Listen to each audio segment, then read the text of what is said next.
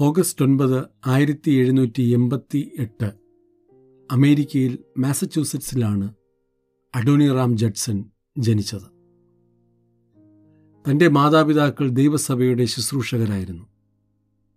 അഡോണിറാം Judson കോളേജിൽ പഠിക്കുന്നതായ സമയത്ത് തന്റെ കൂട്ടുകാരന്റെ സ്വാധീനത്താൽ ദൈവവിശ്വാസത്തിൽ നിന്ന് പിന്മാറി നിരീശ്വരവാദിയായി തീർന്നു വളരെ വർഷങ്ങൾക്ക് ശേഷം ഈ സുഹൃത്തിന്റെ മരണം തന്നെ വീണ്ടും ദൈവഭാഗത്തേക്ക് കൊണ്ടുവന്നു.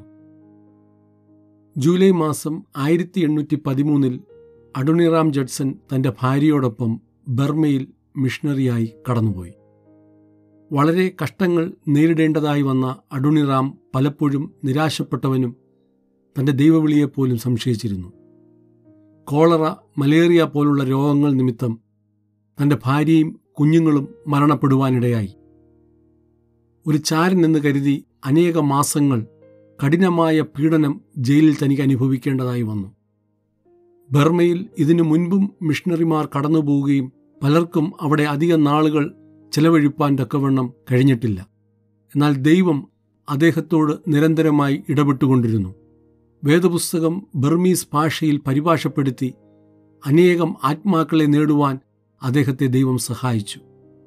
അദ്ദേഹം എഴുതിയ ലഘുലേഖകൾ വായിച്ച് രണ്ടും മൂന്നും മാസം കൊണ്ട് നടന്നെത്താവുന്ന ദൂരത്തിലുള്ളവർ അദ്ദേഹത്തിന്റെ അടുക്കിലേക്ക് യേശുവിനെ അറിയേണ്ടതിനായി കടന്നുവന്നു. അമേരിക്കയിൽ നിന്നുള്ള ആദ്യത്തെ വിദേശ മിഷണറിയാണ് അഡോണിറാം ജഡ്സൺ. മുപ്പത്തിമൂന്ന് വർഷങ്ങൾക്ക് ശേഷമാണ് അദ്ദേഹം ബർമയിൽ നിന്നും ആദ്യമായി തിരികെ അമേരിക്കയിലേക്ക് പോകുന്നത്.